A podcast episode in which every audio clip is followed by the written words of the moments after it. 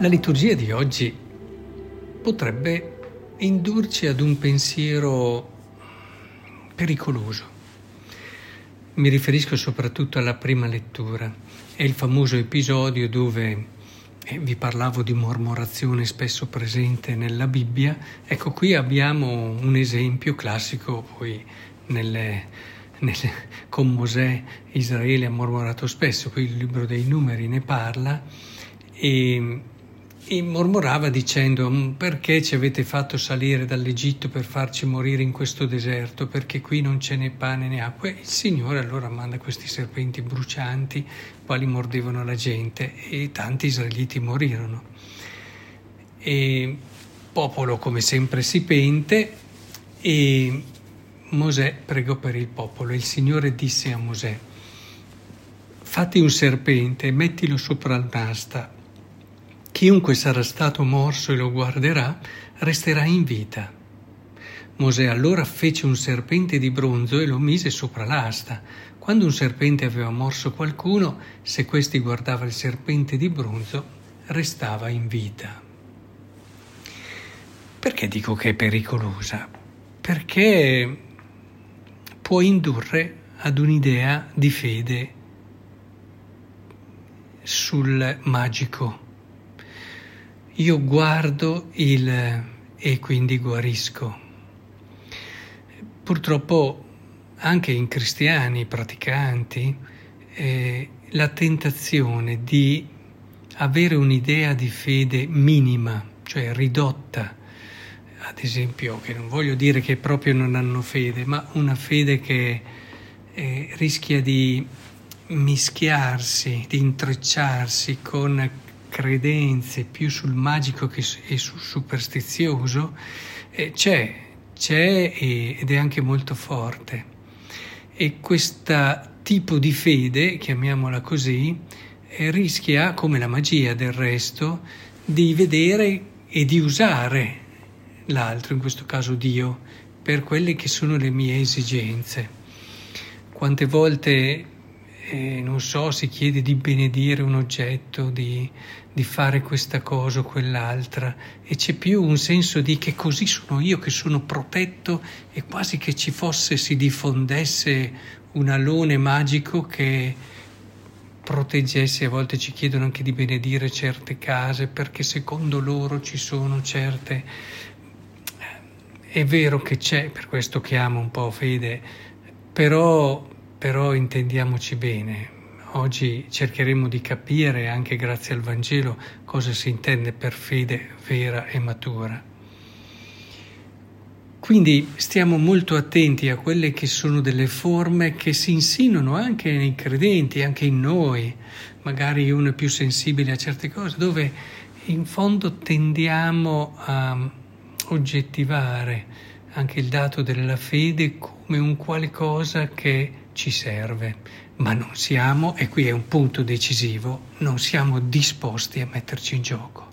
Cioè io vado dalla maga, ma non sono disposto a mettermi in gioco, sono là solo per avere qualcosa, che può essere di tanti tipi. E così possiamo intendere a volte anche Dio. Ci rivolgiamo a Lui, facciamo tutto perché diventa quel elemento protettivo, quella quella realtà che mi dà tranquillità e sicurezza, ma manca l'aspetto più importante e vero della fede. Ecco, se passiamo al Vangelo, si parte proprio da tu chi sei, eh? dopo aver detto alcune cose, eh, si arriva nel capitolo ottavo di Giovanni a questa domanda, tu chi sei? Ecco, nelle parole di Gesù cerchiamo di cogliere una risposta a questa domanda. Quando avrete innalzato il figlio dell'uomo, dice, allora conoscerete che io sono e che non faccio nulla da me stesso, ma parlo come il Padre mi ha insegnato.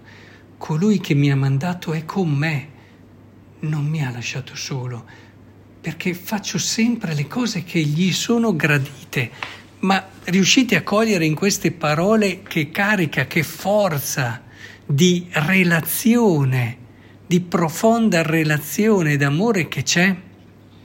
eh, chi mi ha mandato è con me, non mi ha lasciato solo, dice. E io dall'altra parte faccio sempre le cose che gli sono gradite. E Gesù chi è? Dicevamo, partiamo dalla domanda, tu chi sei che gli viene rivolta? La sua risposta, io sono perché sono in relazione con qualcuno, con mio padre. Non riusciremo, non riusciremmo a capire l'identità, il mistero della persona di Cristo se provassimo a, a toglierlo da questa relazione profonda e ricca che ha con il Padre. Questa relazione definisce Gesù. Lui è perché è relazione con il Padre. E questo ci deve far riflettere, perché anche quando pensiamo all'uomo ritroviamo questa struttura e non a caso è fatto appunto a somiglianza di Dio. Eh, l'uomo si definisce grazie e per le relazioni che ha. Noi tante volte sbagliando confondiamo quello che è il valore di una persona con altre cose, eh, i soldi, la fama, certo, quella, ma anche le qualità che può avere, la sua intelligenza, il carattere, la sua sensibilità, la sua volontà. Certo, a volte diciamo, ah, una persona molto intelligente, tendiamo a identificare, molto sensibile e così via. Eh, però il problema è che l'unità di misura vera per definire una persona sono le sue relazioni. Uno può avere tutti i soldi del mondo, ma eh, zero relazioni. E quello che lo definisce non sono i suoi soldi.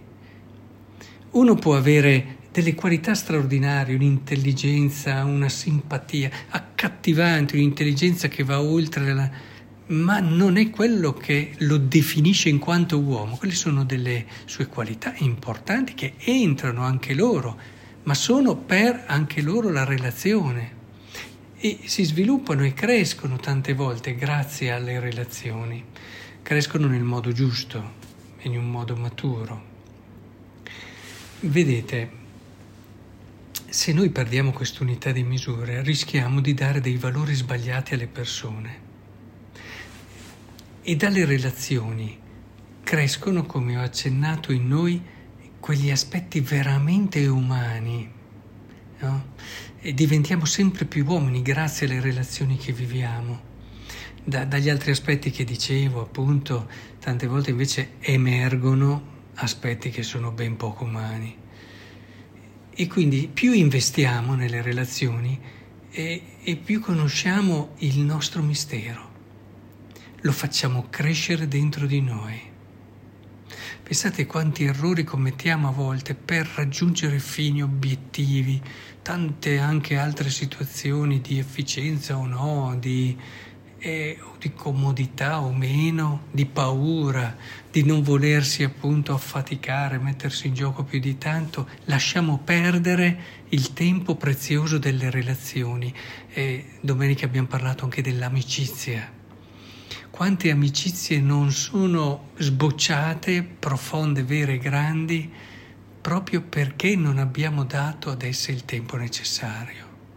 L'amicizia è una cosa meravigliosa, ma richiede tempo. La relazione, non dimentichiamo che è impegnativa, esige che una persona si metta in gioco, si comprometta levi le maschere e affidi quello che è a un altro. Capite che allora abbiamo tante conoscenti, ma di relazioni vere. Incontriamo tante persone, ma un conto è conviverci e un conto è essere in relazione con loro.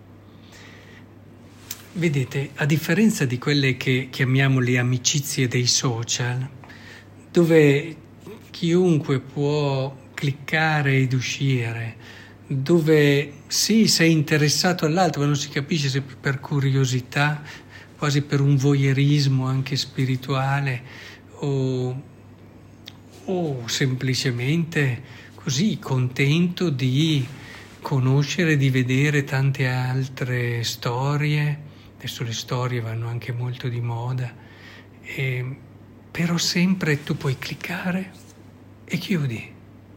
Cioè non ti, non ti metti in gioco veramente, perché sei davanti a uno schermo, non sei davanti ad una persona. Oggi si parla tanto di relazione e tanti la desiderano, ma sono pochi quelli che realmente sono disposti a portarne anche il peso che, che questo comporta, perché la relazione comporta anche un impegno, ti dà tantissimo, abbiamo visto di cose belle, ti definisce eccetera, ma richiede anche un impegno. Se poi questa relazione la vediamo in riferimento a Dio, ecco che alla risposta chi sono l'uomo scopre di essere a immagine di Dio. Scopre di essere suo figlio, capace di una relazione con lui totale, grazie a quello che è il suo cammino di fede, il cammino interiore, cammino spirituale, di maturazione interiore, scopre che nel suo cuore, in fondo, c'è scritta una chiamata, che è una chiamata ad essere come Dio, capace di Dio. È immenso l'uomo. Il problema è che tante volte in quel cammino che lo porta a scoprire questa grandezza si ferma alle prime difficoltà e perde tutto il bello che lo aspetta.